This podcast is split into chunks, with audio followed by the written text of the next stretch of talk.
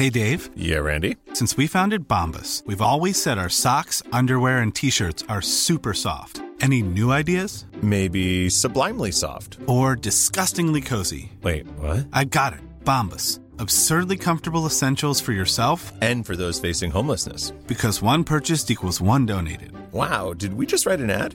Yes. Bombas. Big comfort for everyone. Go to bombas.com slash ACAST and use code ACAST for 20% off your first purchase.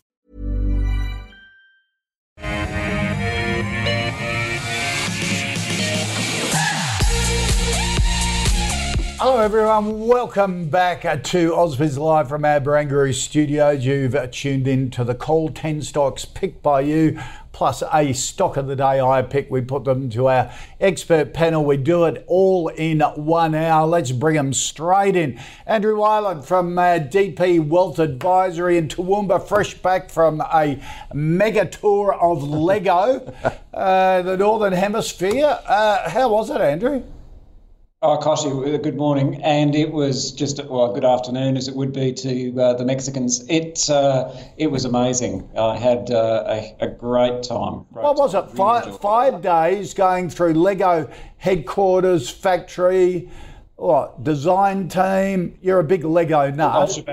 Um, so, head of sustainability, we could talk just about that if I hadn't signed an NDA. Uh, it was like the way, the best way to describe it, Kochie, is I did the Willy Wonka tour of Lego in Billund, Denmark.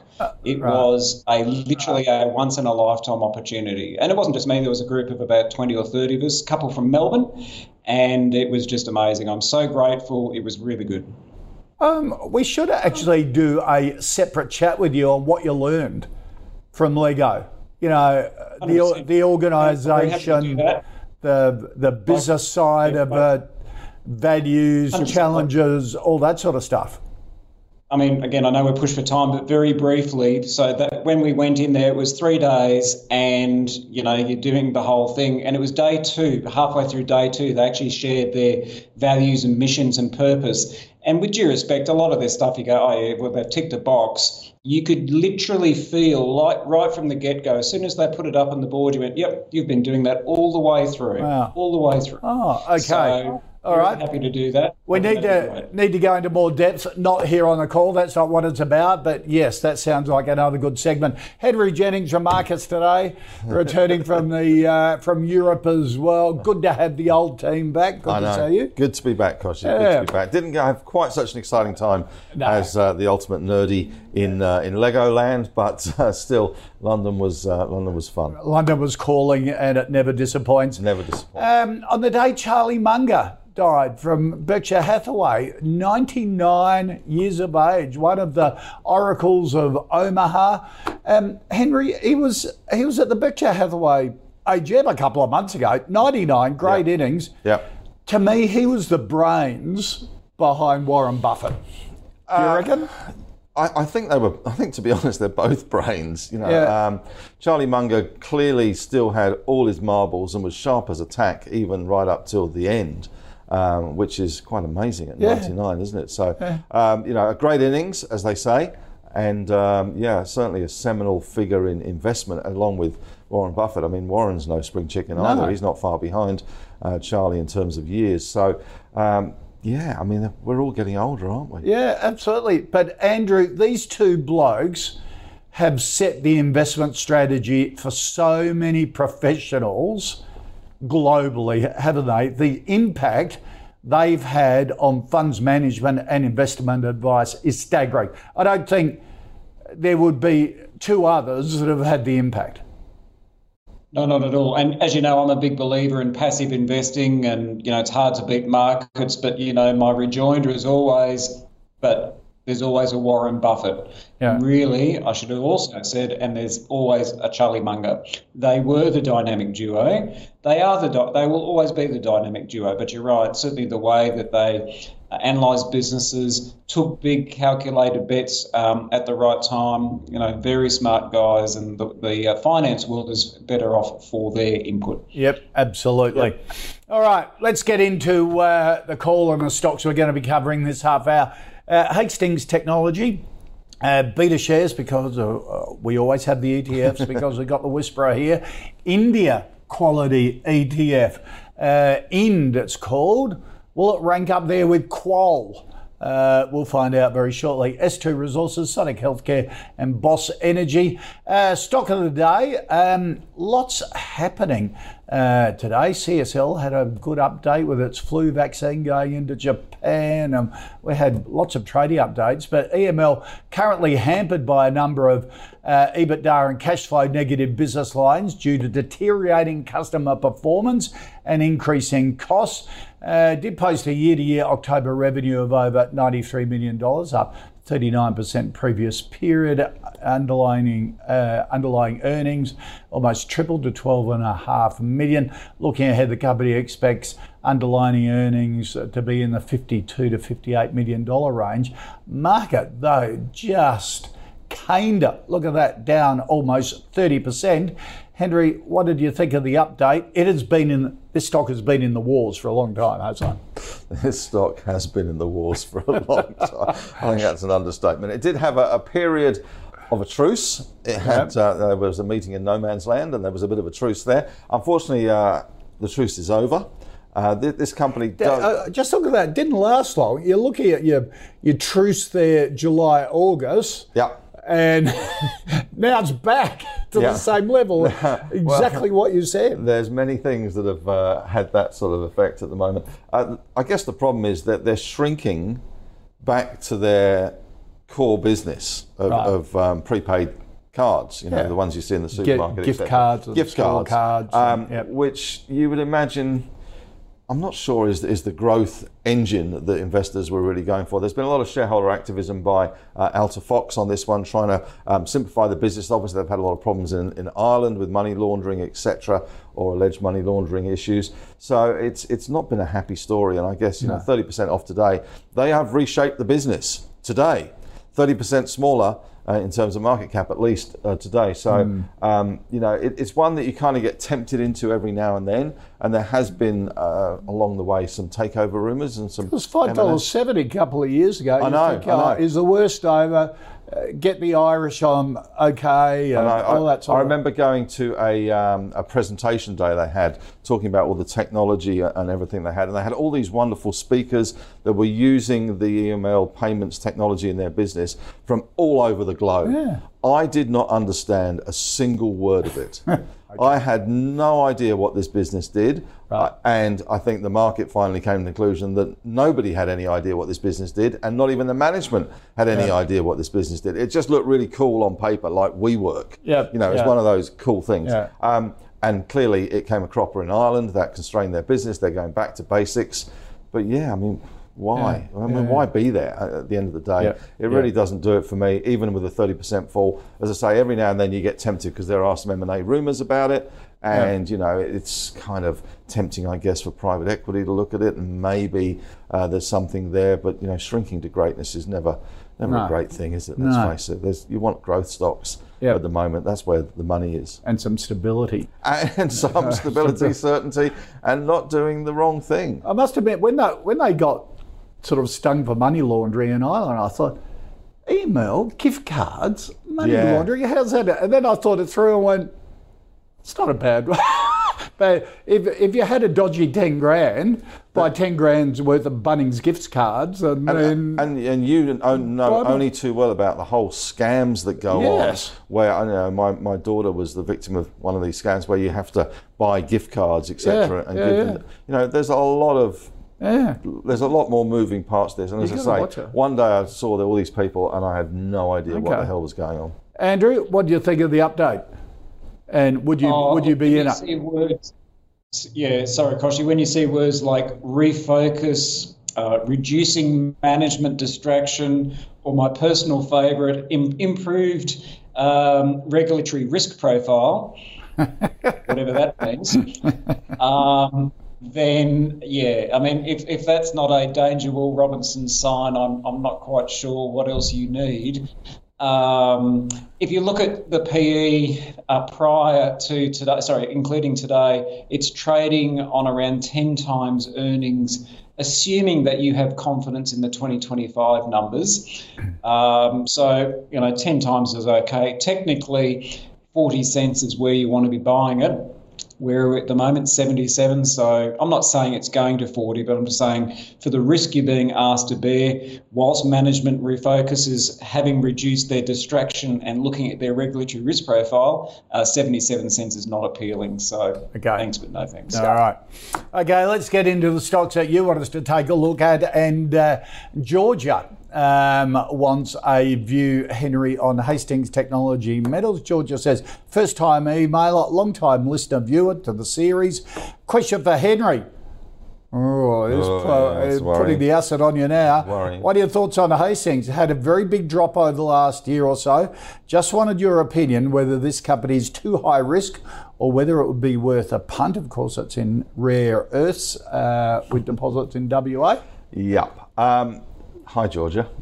Uh, I've got to say, you know, this is not Robinson Crusoe. Right. To a man, I think that you know the junior explorer sector, those that are on the cusp of you know building, getting finance, etc., um, have struggled. Whether it's rare earths, whether it's lithium to an extent, um, whether it's base metals or whatever it is, the resource sector has been troubled. I, I was in London recently for a resource conference. And there was a lot of focus on how hard it was for getting funding for projects Yep. how the market had been smashed. There was no confidence. Fund managers were very down in the mouth about the whole thing. Um, Hastings Rare Earths falls under that banner. I have to say, it's, it's not got a very high market cap and it's got a pile of cash. Uh, I think it's got 67 million bucks in cash, uh, 95 million dollar market cap, but it has been a one-way ride, as you can see, Yeah. to nowhere. Yeah, yeah. In terms of the share. that big spike up because America is trying to encourage these sort of companies to develop more rare earths so it can diversify away from China. Yeah, I mean, there's there's no. I mean, we keep talking about this. There's, there's no rarity in rare earths. No. You know, Mount Weld that Lynas have got in WA is, is massive. Yeah. The problem is processing the stuff. Yep. Um, so you know, these guys have got to because environmentally it's ugly, isn't it? Environmentally, it's not good. Yeah. Um, it does throw off radioactive elements, which tend to be kind of dirty, which is why Lynas has the Malaysian uh, processing plant, which has come in for lots of criticism and Yeah. lots of politics over the years. These guys have got the uh, Yangibana uh, rare earths project in Western Australia in the Gascoyne region. It's, um, I mean, it's not a bad project, but it's going to require funding. They have done a novel funding deal, um, which I think is going to weigh on the share price in the short term Okay. in terms of getting the money to do it. So would you prefer I think I'd prefer, you know, if you're going to play the rare earths game, I think I'd prefer Go for the like I think market go- leader. I kind of like the. I was talking to uh, the guys at Equity Mates yesterday, lovely Yeah, guys. yeah. Um, the Amway approach, you know, you try and have the best Right. in the in the breed. You don't offer all the choice because there's no point. You just go for the best one. And if you like the rare earth space, Lynas, Lynas is the one Lynas is the one. They just had an extension of their uh, Malaysian permitting as well, which is good. and they're bringing processing They're bringing sure, to processing Australia. to Australia and into Texas in the US. And as I say, Mount Weld is a, is a massive, Okay. massive uh, deposit there. So Georgia, Lynas a better option. Lynas probably a better option. Hastings, you know, if you want to punt, go for it. But I think financing is the issue there, and this this novel funding mechanism, I think, will weigh on the share price. Okay. Um, Andrew? Yeah, I mean, the positives are that they have got a new CEO and he's ex Minres. So certainly, yeah, got some Oh. expertise there. Okay. And as my uh, learned friend also says, a couple of dollars in the bank as well. So you know that's great. But they've already spent about 120 million. They're still going, and this novel approach still has them at about 60% gearing. So it's going to be pretty highly geared. Um, I note again, trying to be optimistic. You know, post uh, post Lego, you know, the, the positive is fighting to get out. It's all right. As, as we go through the hour, it'll sort of temper itself. But the um, short interest, uh, which peaked in this business. In other words, people selling it in anticipation that they think the share price is going to fall. Short interest peaked in September, and it's sort of it's come right off. So again, maybe that's the market trying to tell us that they don't think there's too much more pain. But you know, when you're down 70 odd percent for one year and down 26 percent per annum for five years, I mean, how much pain are you being asked to endure? So I agree with Henry. I think there's better ways to play it, but uh, if they can execute it and they've got the right people there and they've got money in the bank, it uh, it could be okay. But you know, safety first. I think Lynas would be the way to do it. Okay. All right. Okay. Thank you, Andrew. All right, the uh, another one for you, number two for the Whisperer. Uh, Mark wants a, uh, a view Whisperer on India quality ETF. You talk about quality, Australian quality um, share ETF a lot. Uh, Mark says last year paid a dividend, however, I note its cash flow and return on equity is negative. What's happening? Question mark. Any other recommendations? Question mark. We don't do recommendations. Over to you. Of course, Kochie.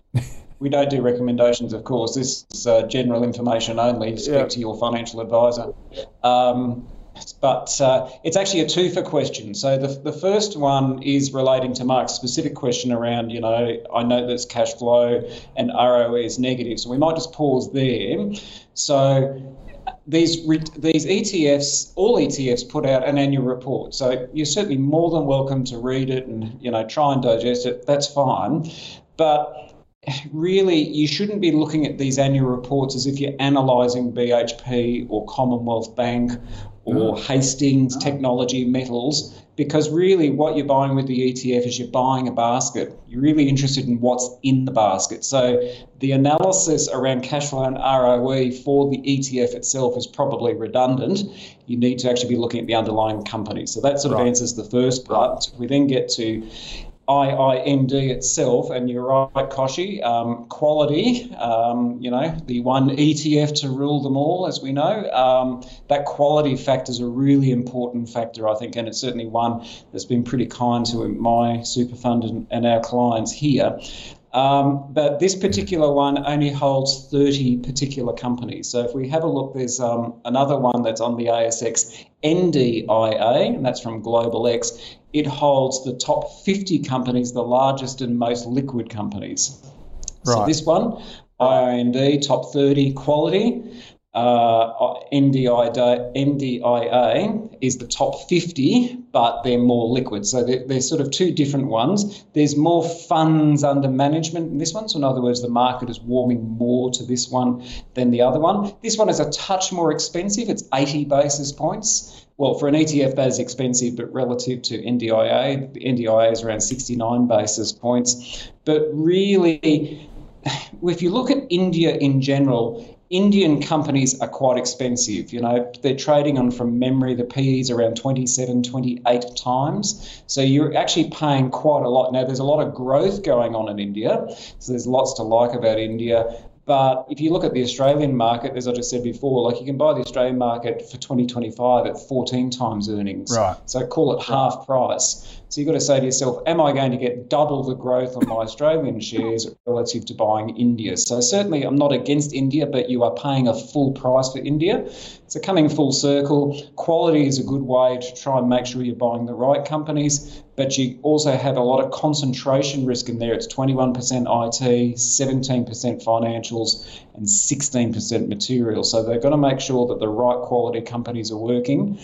I don't mind this ETF, and if I had to choose between the two, I'd probably choose this one. But from a valuation of the Indian market in general, it's neither here nor there. You probably want to see a bit of a pullback, but the question is, Kochie, what's going to cause that market to pull back? Yep. Okay. Yep. Uh, Henry, can you can you add anything to the whisperer on the Indian ETFs? Not really. I've got to say he's he's an expert as usual. Um, you, you, know, I, I, know very little about Tata. I know very little about or Tata. Infosys. I know very little about Hindustan Unilever or Kotak Mahindra Bank. So you know, at the end of the day, you're taking a, a, a bet on the Indian. Yeah a sector, yeah, a, sector, well, a, a thing. Like, yeah. yeah. Um, you know, as always with ETFs, look at what the underlying assets are, whether you're getting the right exposure that you want. As Andrew says, you are quite skewed towards IT, which is what you would expect out of India.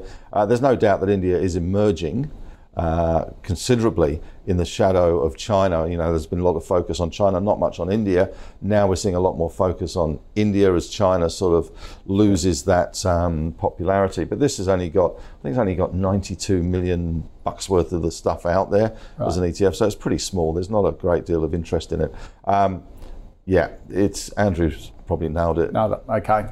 All right. Back to your wheelhouse now. Resources. Well, sort of, uh, Fu wants a, uh, a view on uh, S2 Resources, Henry. Um, operates in Finland and Australia, copper, zinc, gold, nickel, and platinum metals. Yup, um, not one that I come across. I must admit, this is the first time I'd looked at it. It's got a, a lot of uh, a lot of cross. Well, it's got a lot of assets in other companies. Uh, it's got some uh, cash, 4.4 million in cash. Uh, it's got an investment in Todd River Resources as well, TRT, um, which is about 11.5% of the company. So um, yeah, I mean it's it's it's a punt. It's speculative.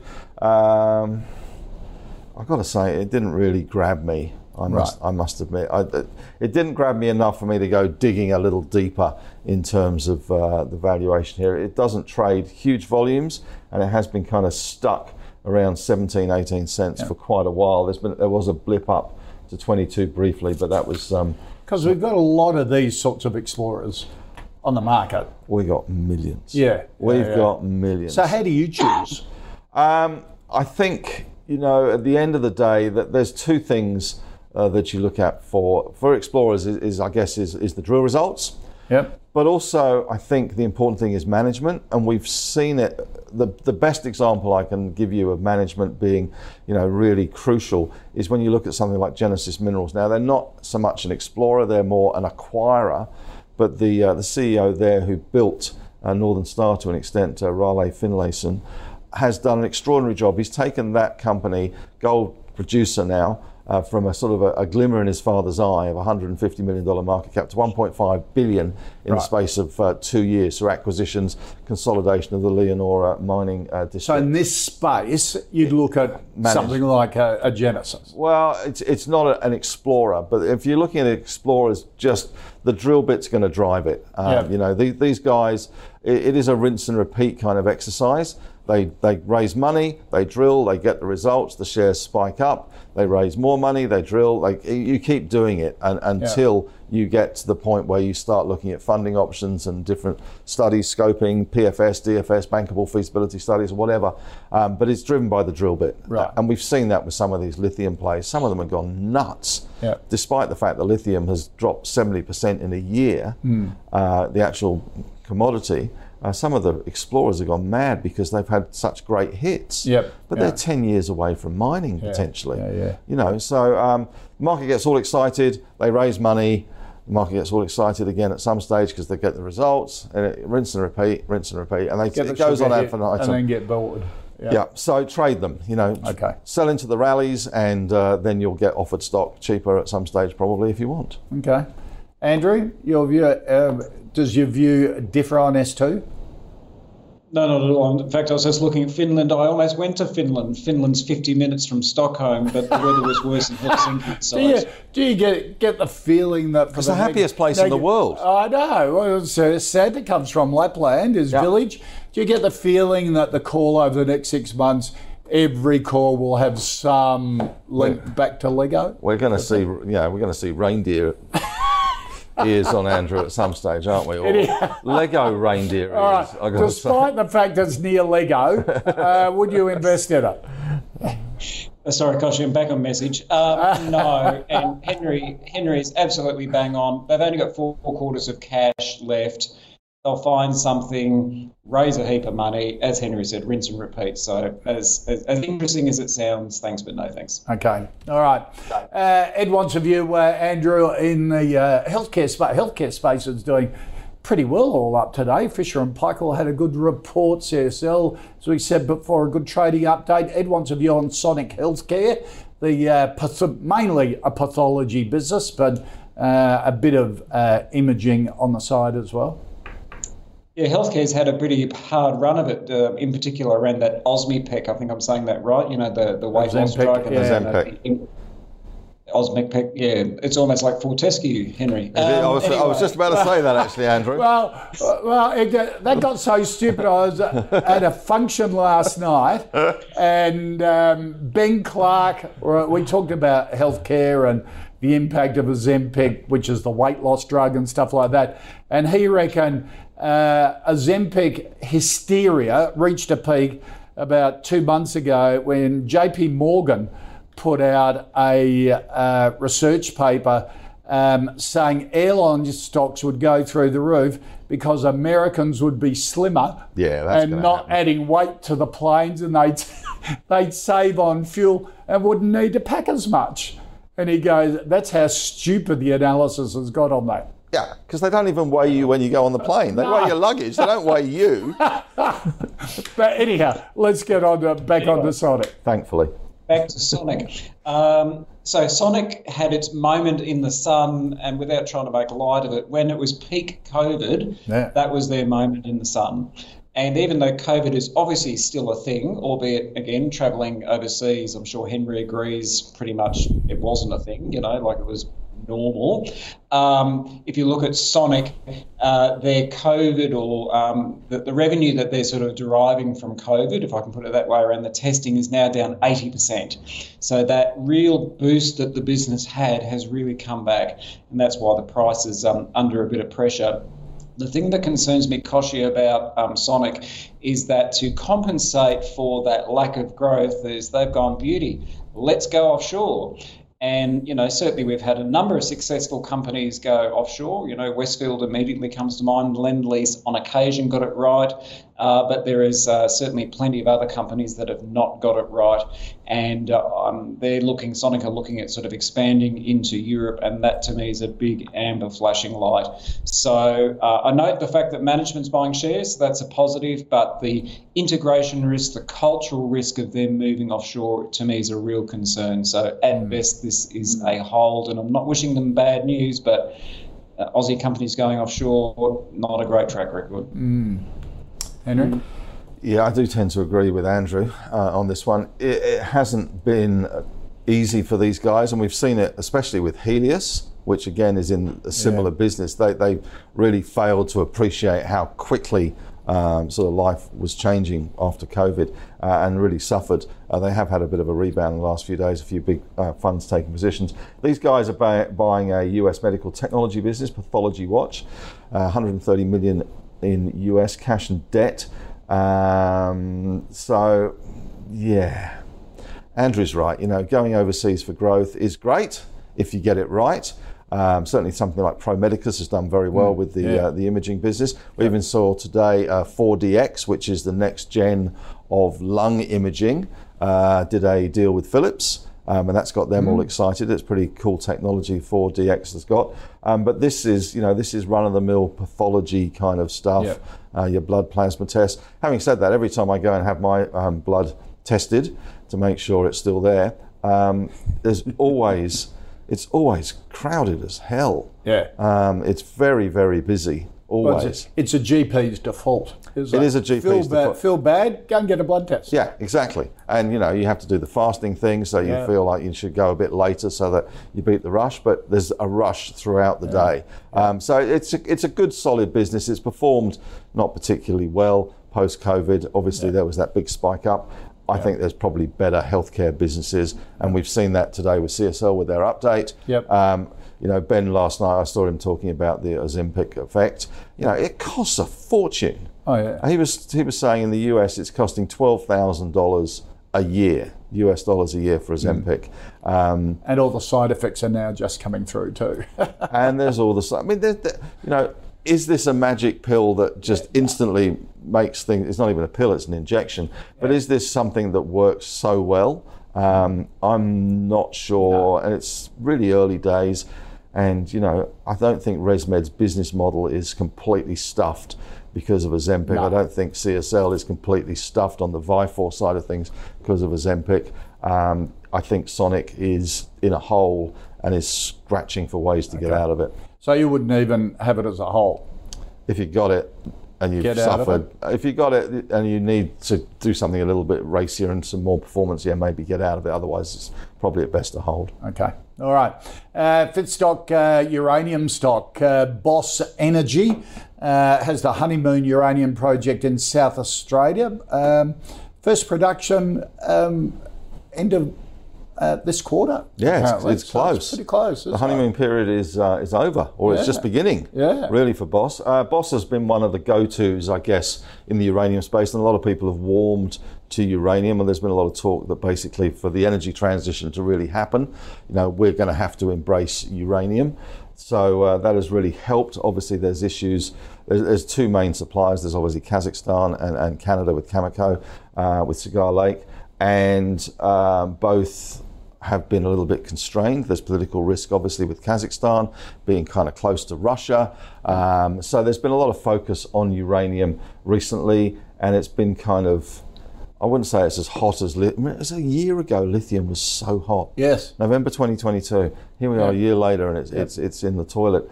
Um, uranium is taking over. Boss is one of the ways to play it. I don't mind it. The project's on track, 90% complete.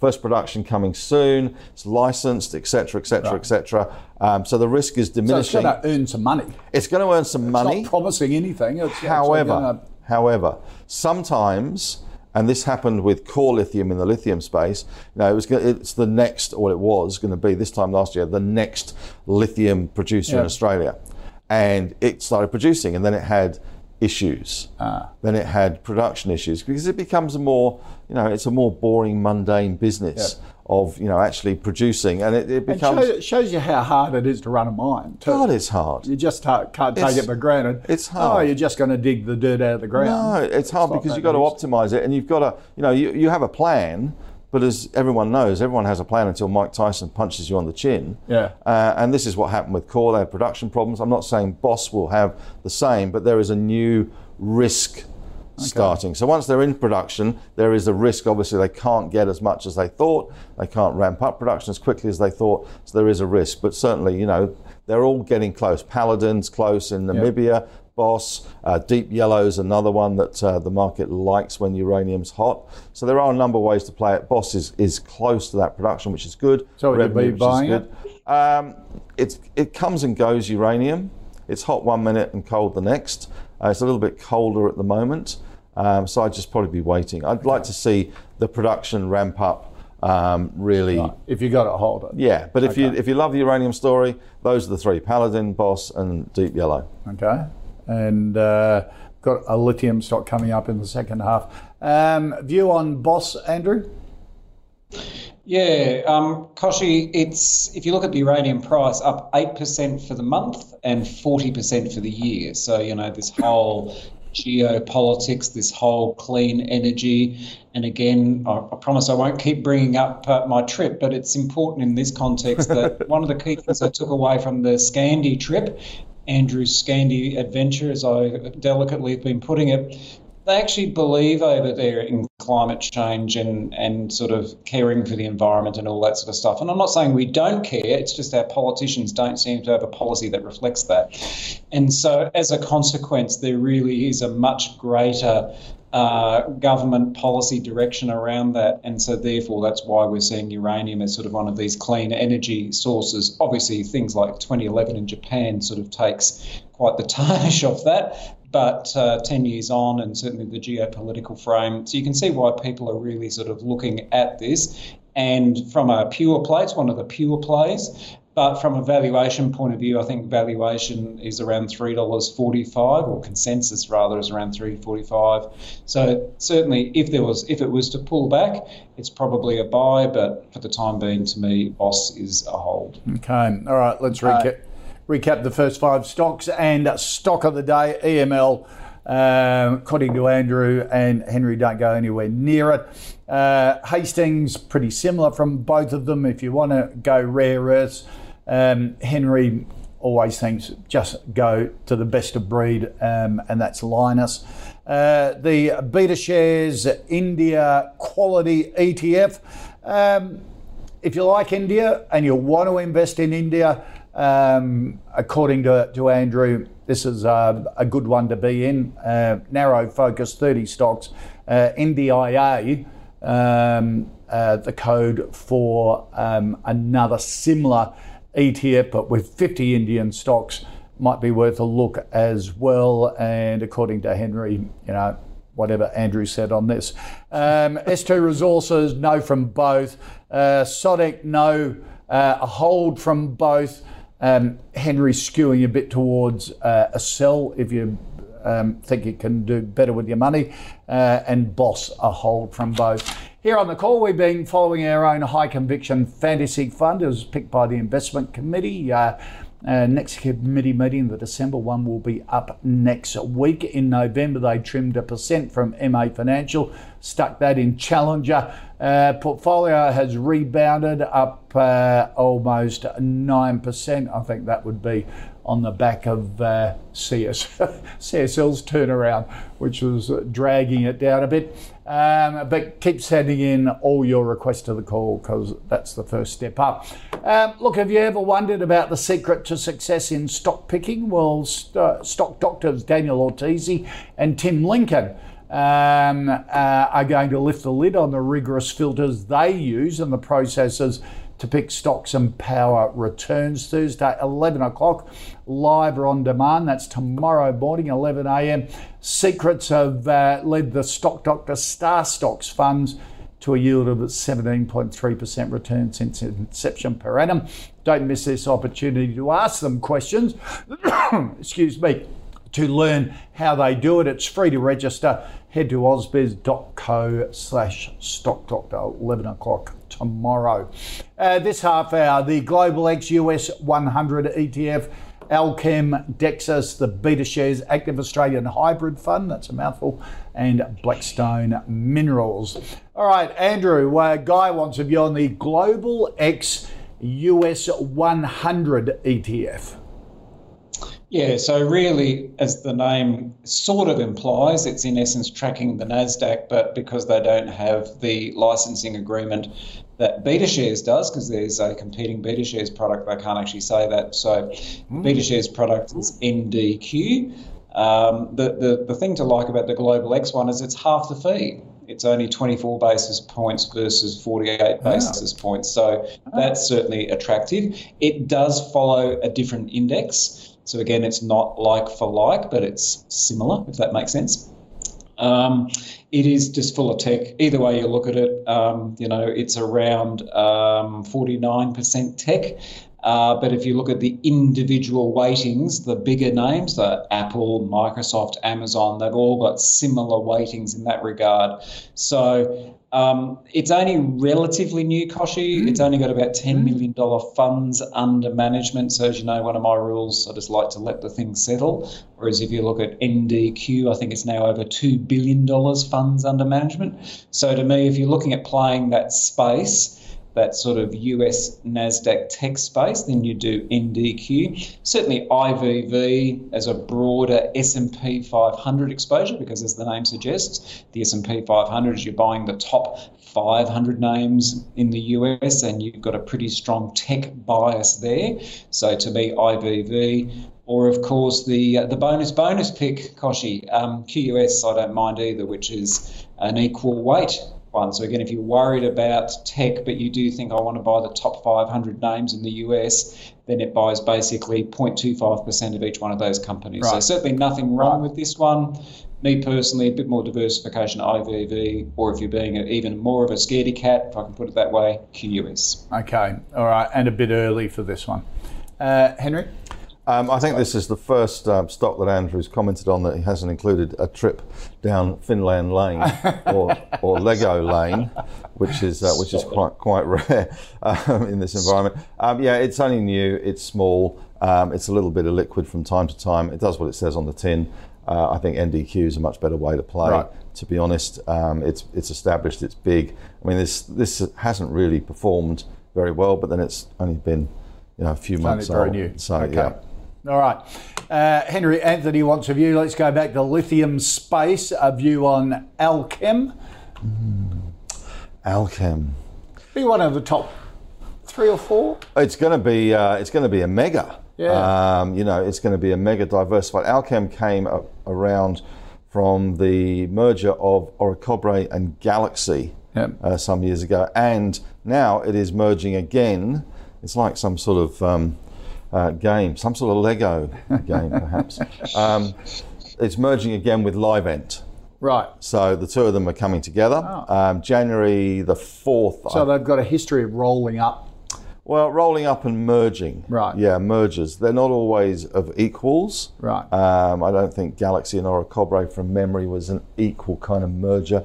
There was a dominant partner in that. Yep. Um, Allkem has been a bit of a dog, to say the least, as have a lot of lithium producers Yeah, this year. that from June. It's been It's horrible. You know, look at uh, you know. Have they all done that, or is yeah, yeah. I mean, this, you- this more than the others? Uh, I think this more than the others. Right. Um, the whole merger thing complicates matters, and we've seen it with uh, with Newmont and Newcrest. Yep. Uh, that merger there, kind of, you know, Newmont has the gold price has been going up, and one of our members was wondering why Newmont hadn't been following the gold price, Yeah. and I said, well, I don't really follow Newmont per se, um, but now obviously we do because of the Newcrest merger far more. But um, one of the reasons is the merger just makes life a little complicated, and I think the market struggles to get a grip on it. The analysts. Um, in Newmont, then have to get a grip on the Newcrest a- assets, and the Newcrest analysts have to get a grip on the Newmont asset. It takes a while to settle Right. down, and I think Allkem has been suffering from this. It's got lots of the approvals it needs, January 4th, um, but at the end of the day, it is still all about the lithium price. And, you know, the lithium price where it is at the moment has put the kibosh Right. on Pilbara. Uh, there's 556 million shares of Pilbara shorted officially. Wow. 18, nearly 20% of Pilbara is shorted. So it's crazy. Um, I think, you know, this one, a bit like Newmont, and we saw Newmont 6% up last night in the States Yeah. with a small rise in the gold price. Things are starting to settle down. I think this one will probably do the same once we get through the January uh, deadline when it all happens. And I think then it will start to perform better Okay. relative, but it's still at the mercy of the lithium price. All right. So, um, you've run. It's run down. it's run down. It's probably under. It has underperformed. Pilbara in, in has overperformed, outperformed compared to Allkem. And I think that uncertainty about the merger, the complications. You know, you're stuck between you know one So world stick and with another. it? I'd I'd probably stick with it, but you might see a little more downside before that Okay. January uh, Would you put new money in? Um, if you're putting new money into the lithium space, Pilbara to me is still the cleanest, simplest Right. uh, business with a pile of cash.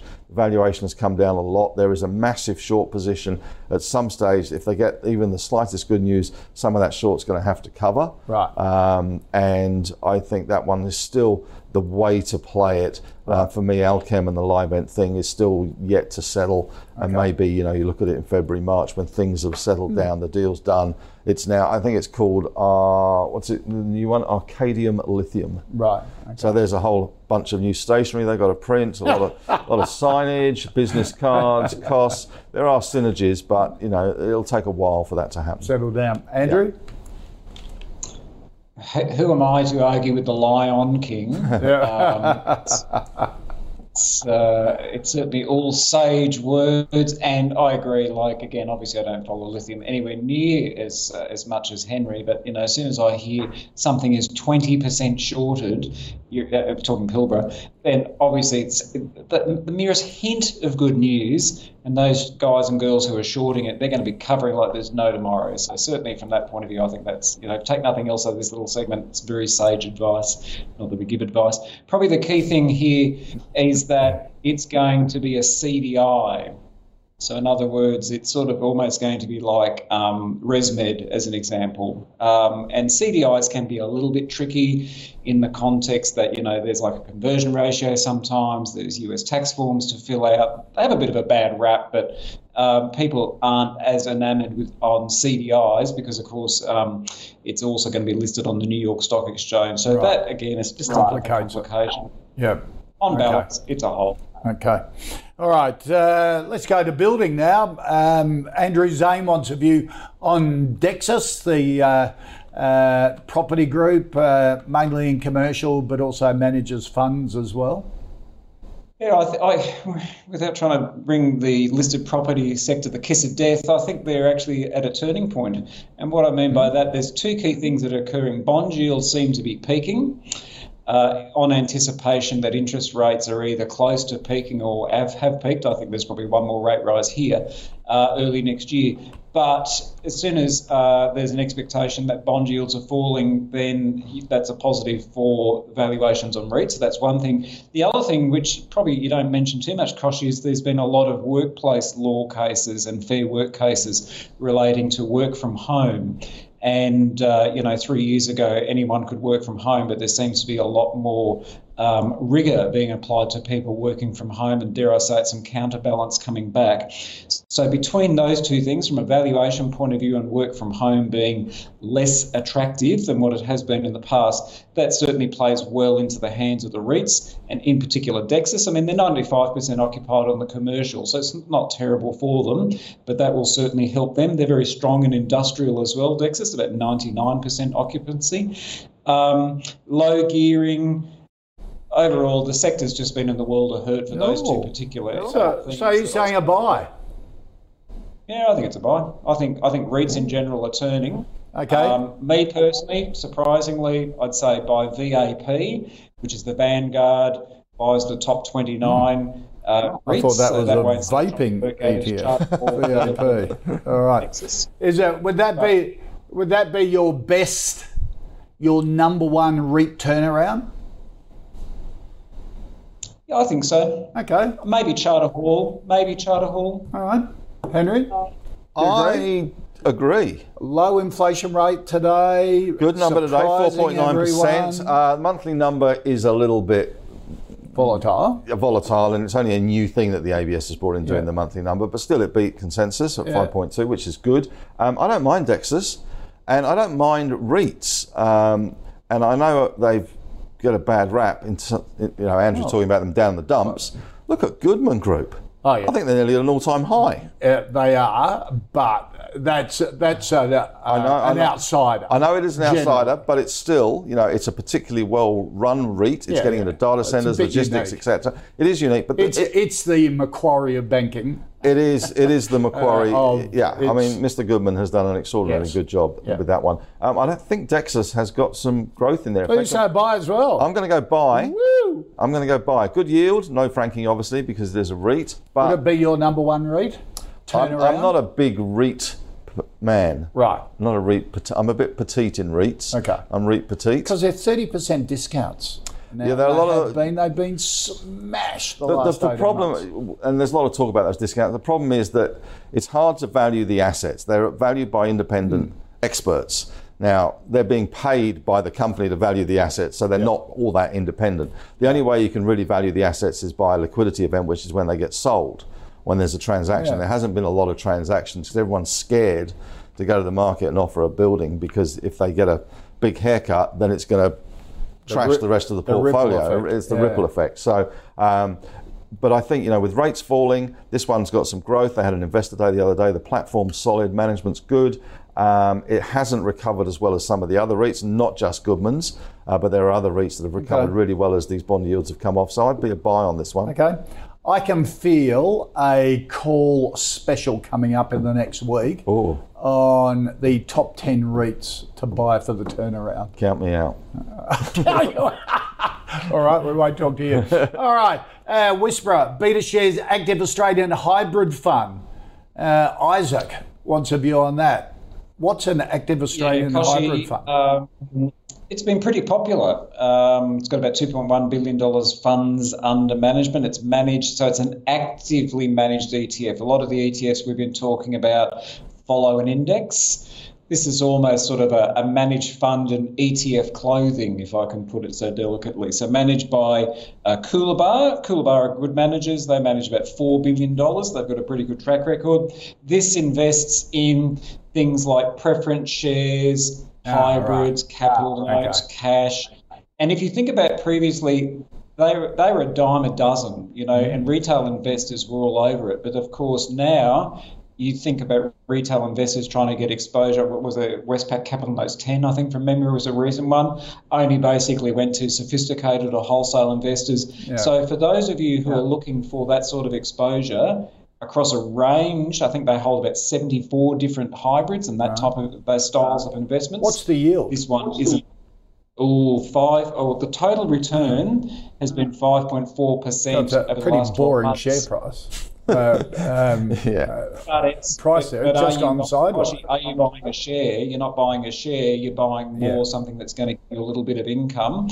Yeah. Um, probably the only thing we need to be mindful of is if the government um, continues to ramp up, making it harder for people to hold hybrids because they are more risk. Because remember, with hybrids, Yes. things go bad.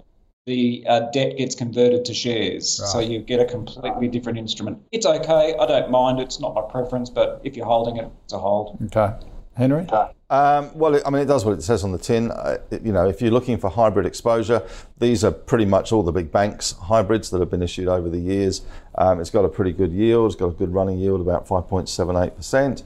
Um, the share price, you're not buying this for capital growth. No. You're buying this for income. If that's what you're after, this is a pretty good way of doing it and spreading the risk.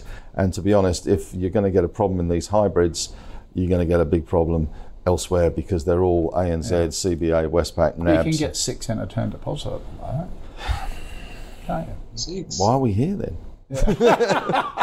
No, compare because Yeah, yeah, this yeah, plays yeah, in the yeah, same yeah, yeah. No, I, space. yeah, Yeah. no, I agree. Um, Okay. But you know, some people do like the hybrids thing, um, and obviously an active manager will, will extract the maximum juice out of it. So not a bad way to go, but um, Okay. clearly popular. All right, let's go for something a bit more exotic as our final stock of the day.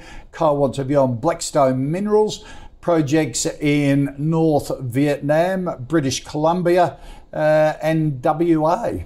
Henry, uh, nickel copper projects. Um, well, I'm going to do a bit of a Lego thing here because I saw these guys um, present in London. I was at a mining conference in London. Oh, just last week. Just last, uh, the Ah, week before week last, before yeah. last. So um, yeah, I managed to squeeze that in. So I, I saw these guys present. They were talking a lot They about good? the, the conference was good. Um, Blackstone, I, I like the guy. Right. Um, it's pretty underappreciated, Vietnam, in terms of nickel. A lot of focus in Indonesia on nickel, Chinese moving in there with the, the pig Yeah. iron and that sort of stuff. Uh, Scott Williamson's the MD, uh, a bit of a go getter. It's a big project. They got no money, and it's a way big project for them. Um, a big processing plant as well. They're trying to build up in, uh, in in Vietnam. They're going to need funding. They're going to need partners. They're going to need help. Um, if they get funding and they get partners, then this thing could, you know, it could be something. But at the moment, it all hinges on that. You can, you know, look at the share price. bit too hard. a nice guy, good Hmm. prezzo, needs funding. Funding's hard to come by at the moment, even in Vietnam. The government's well and truly behind it, but um, you know they've got about six million bucks in cash, which Right. is going to go absolutely nowhere, Right. even in Vietnam. Okay. Um, so yeah, it, it's it's all about funding. It's all about finding a partner. Uh, Andrew, is it for you? Do you have an appetite for uh, Blackstone Minerals? So, Kochie, when I was in Denmark, I'm not sure if I've mentioned this. Only, Um, only ten times. no, sorry. Uh, look, so, so the, the things that concern me about this is $24,000 a day traded on this. Right. It's a $44 million market cap. So no one's following it to begin with. As Henry's just told us, because I think he was in London recently, funding is very hard to get a hold of. I like the fact that the board owns 12%. That sort of, you know, shows that they have skin in the game. As you know, it's one of my important measures. I am a little bit concerned, though, that the two brokers who follow it have a consensus target of 62 cents relative to a current share price of nine. Yep. Somewhat aspirational. Did, so, So- did someone talk about funding and a raise? Someone say KFC. Someone talk about that. So, uh, look, on balance, it's it's No. a no, but I'm watching it with interest because Okay. it's got potential, but no. Okay. All right. Uh, let's recap the final uh, five. The Global X US 100. Um, Henry prefers uh, NDQ, NDQ, the beta shares uh, equivalent, because it's much bigger. Um, uh, Andrew doesn't mind this, but likes NDQ as well. It has half the management fee, Global X does, of the, the beta shares equivalent. Uh, Allkem, a hold from both. Henry says if you want to get into uh, lithium, new money into lithium, Pilbara is probably your option there. Uh, Dexus, a buy from both. Uh, the Beta Active Australian Hybrid da da da, uh, a hold from both, and Blackstone a no from both. Henry Jennings, good to see you. Thank you kindly. Pleasure, Scott. Uh, Andrew Wielandt from DP Wealth Advisory in Toowoomba. What Lego project are you working on at the moment? The Viking Village Ah, is, of uh, course. and and we're not, and no one's going to tell my wife this, but I also got a really good special on the motorised lighthouse. So, uh, but mum's the word. If anyone tells her, I know where it's come from. Do you think you should change the name of DP Wealth to Denmark Project? All right, it is. Uh, it, Well is it is like Well a cult. It isn't a cult. It is. It's amazing. Not a good All one. right. Thank you, gents. Uh, a lot of fun, incredibly informative today. Don't forget, if you've got any stocks you want us to cover here on the call for me to put to our expert panel, uh, go to ausbiz.co slash callpix or tweet us using the at ausbiztv handle. Stick around. The pulse is next right here on Ausbiz.